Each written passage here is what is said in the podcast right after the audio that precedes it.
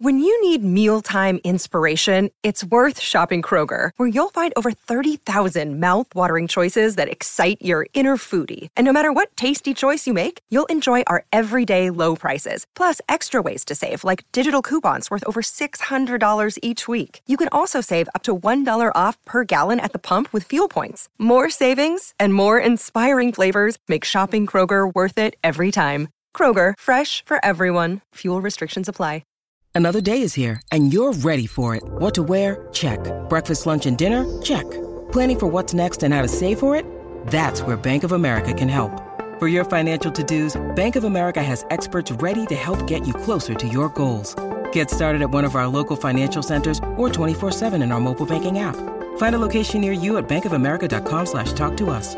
What would you like the power to do? Mobile banking requires downloading the app and is only available for select devices. Message and data rates may apply. Bank of America and a member FDIC. You are responsible for your life. And if you're sitting around waiting on somebody to save you, to fix you, to even help you, you are wasting your time because only you have the power to take responsibility to move your life forward. Nobody is going to cry for you. They have their own tears. One thing I'm positive about is how ROI negative complaining is and how much I'm trying to suffocate the practice of it. I really have been fascinated by people that have changed their mindset into understanding that everything that is not going well right now is their fault. It has been remarkably important to me in understanding that everything that I'm not happy about has, is on me. It's, it's a remarkably interesting brain twist. The amount of energy spent on things that you can't control versus being accountable to what you can control has been a huge separator for me in the last four or five years as I've dug deep. I always tell people the most valuable lesson I got from my mentor, Jim Rohn, was I asked my father worked two jobs. We were always broke. We had no money for food and we lived in a community we moved to, which was, I thought they were all rich and we were on the other side of the tracks. It was lower middle class, but compared to where we lived before, these people seem rich compared to us. And I, I just didn't understand it. And Jim said to me, Tony, it's not about the value of your soul, it's about the value of you in the marketplace. Mm-hmm. And your father's skills are not that valuable. Someone said we have two primary choices in life. We can either accept conditions as they exist or we can take the responsibility to change them. See, a lot of people want to exempt themselves from taking responsibility. All they want to do is talk about the problem. Every time you see them, they'll tell you their story over and over and over and over again. No one's going to do anything for you. A couple rules of being a real leader. You need to take responsibility for your own life, bringing energy to your team, leading in recruiting, leading in leadership, leading in growth Nobody owes you anything, but you owe other people everything. That's what a leader does. You take responsibility. You know exactly right now what you're not doing. It would be criminal of you to leave here and say, I don't know what to do. You know exactly what you're afraid of. You know exactly what you've been avoiding, and you got to make a decision to change it. You know exactly what it is. Don't BS anybody. You know what you need to do different. You know the changes you need to make. And if you can do that and stop kidding yourself, you can win. You can overcome your fear, overcome procrastination, whatever that is. I say to people, you got to participate in your own rescue. You've got to retool yourself. There are no skill sets in community colleges today, for the most part, that are going to prepare you for the economy or a job that's there. So, what is that going to do? You're just going to waste more money, more time. We need to retool ourselves. The government's not going to do it for you. And even when you're struggling, even when you're discouraged, and you feel like other people have given up on you, don't ever give up on yourself. Right now, between me and the person I want to be, between you and the person you want to be, there is a gap of skill set. And that's it. But once you know your mission and once you believe that you can accomplish anything you set your mind to, then you can do the extraordinary. Now, for me, getting out of that space of being lost, of not knowing what I wanted to do with my life, it all came down to needing to earn credibility with myself in very small, incremental ways. And I knew if I was going to accomplish anything in my life, I was going to have to get control of my mind. Now, ironically, there's two ways to get control of your mind. Way number one is directly going to the mind, which can be very scary, can be very daunting, very ethereal. It's ephemeral, it's hard to grab onto, it's hard to touch. But way number two is through the body. And so I decided that my kung fu was going to be to get very good at developing my body. And in that process, I was going to learn about nutrition, which would allow me to help my mom and my sister. In that process, I was going to earn credibility with myself. And earning credibility with yourself is so important. Do it in micro ways. For me, just showing up to the gym every day was a micro victory. I said I was going to do it and I did it. Now you have to understand, I hate working out. So for all of you crazy people that get an endorphin rush from running, I hate you all. Running for me is like being stuffed into a meat grinder. There is absolutely nothing pleasurable about it whatsoever. So, whatever neurological thing you guys get that you've been blessed with, I have not been blessed with that. So, for me, showing up at the gym sucks. Eating a bowl of ice cream is awesome. And so, getting to getting to a better place for me was a totally different journey. Thank you. And what that was, was just showing up every day and putting in the work. It was reading about human metabolism and understanding how what I eat impacts my body. It was earning a little bit of discipline every day, knowing that, well, I did it yesterday, I can do it again today. It was not eating something that I wanted to eat. And most importantly, and if you're taking notes, write this down, it was about changing my identity. Because at the end of the day, identity and values drive behavior. Identity and values drive behavior. So if you want to make a change, you have to change your vision of who you are. You have to begin telling yourself a different narrative. And the narrative you tell yourself about yourself is everything. And if you tell yourself that you're a scared, undereducated kid from Tacoma whose family has never accomplished anything, let me tell you what you will become a scared, undereducated kid from Tacoma who never accomplishes anything because that's what you believe. You tell yourself that story enough and it will become real. But on the flip side, you could tell yourself a story of you're a learner you learn faster than most people. You're willing to put in more work than most people. You're willing to read more books than most people.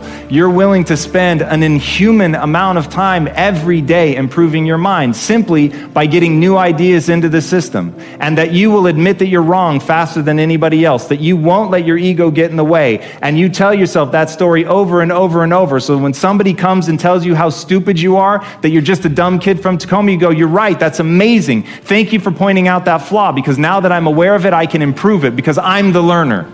And once I switched my narrative to being the learner, it didn't matter where I started, it only mattered where I was trying to go. And as long as I had that clarity, then I could execute because I believed I could do anything I set my mind to without limitation. You don't need a better economy.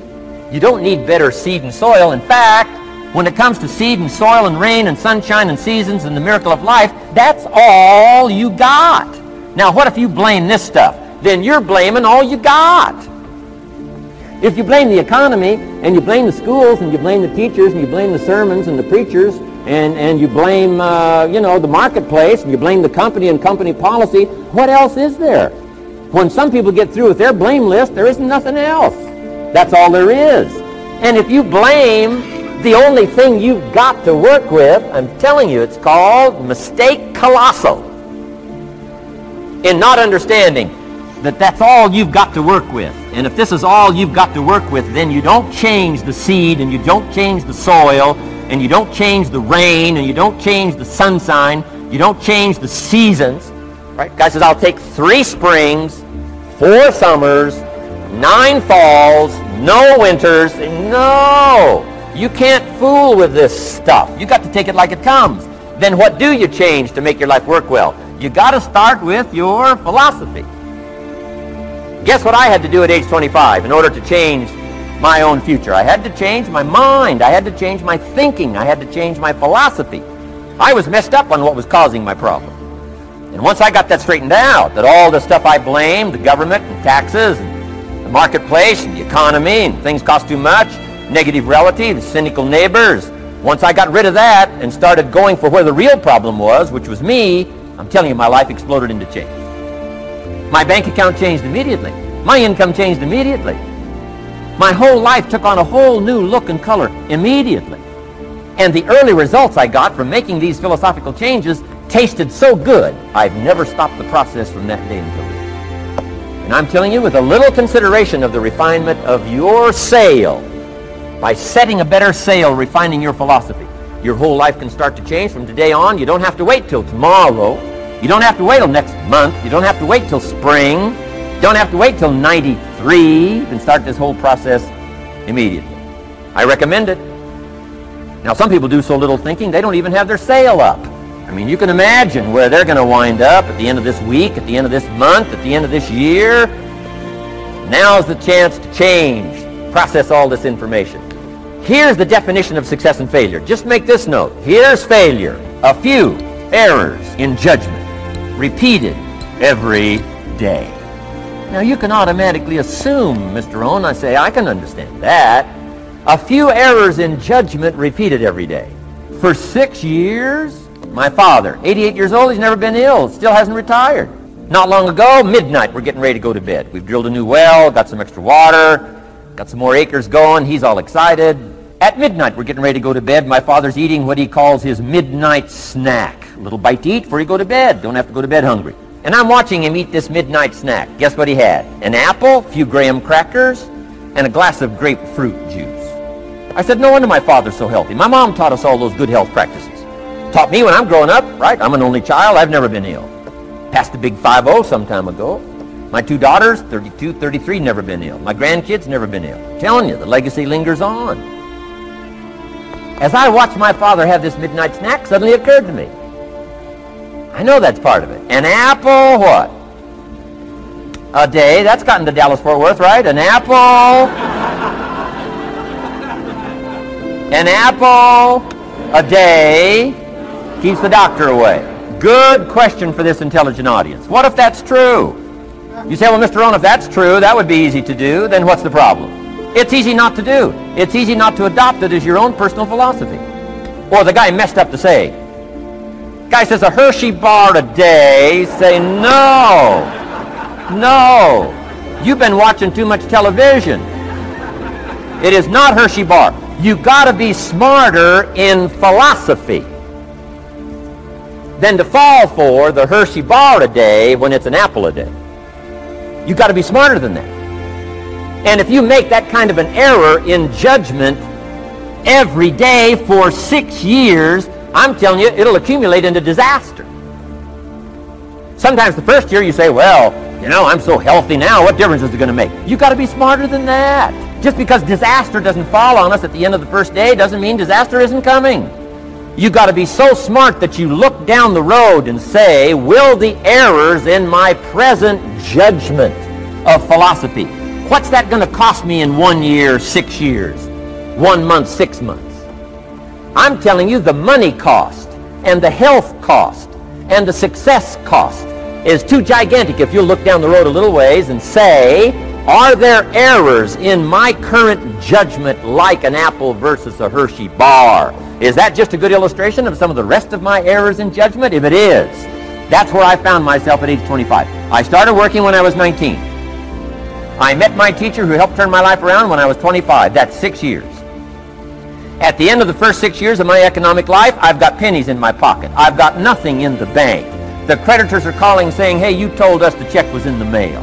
I'm embarrassed. I'm behind on my promises. I live in America. I'm 25-year-old American male. I got a nice family, every reason to do well.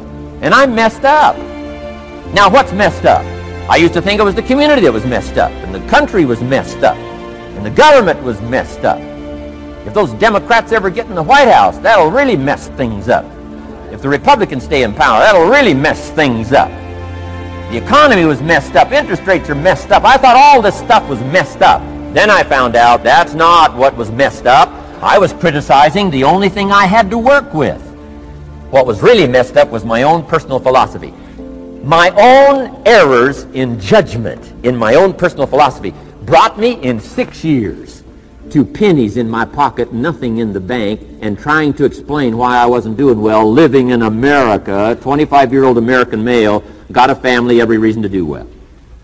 Now, once I understood this, here's the formula for failure errors in judgment, being lax about developing your own personal philosophy. I'm telling you, it's called accumulated disaster.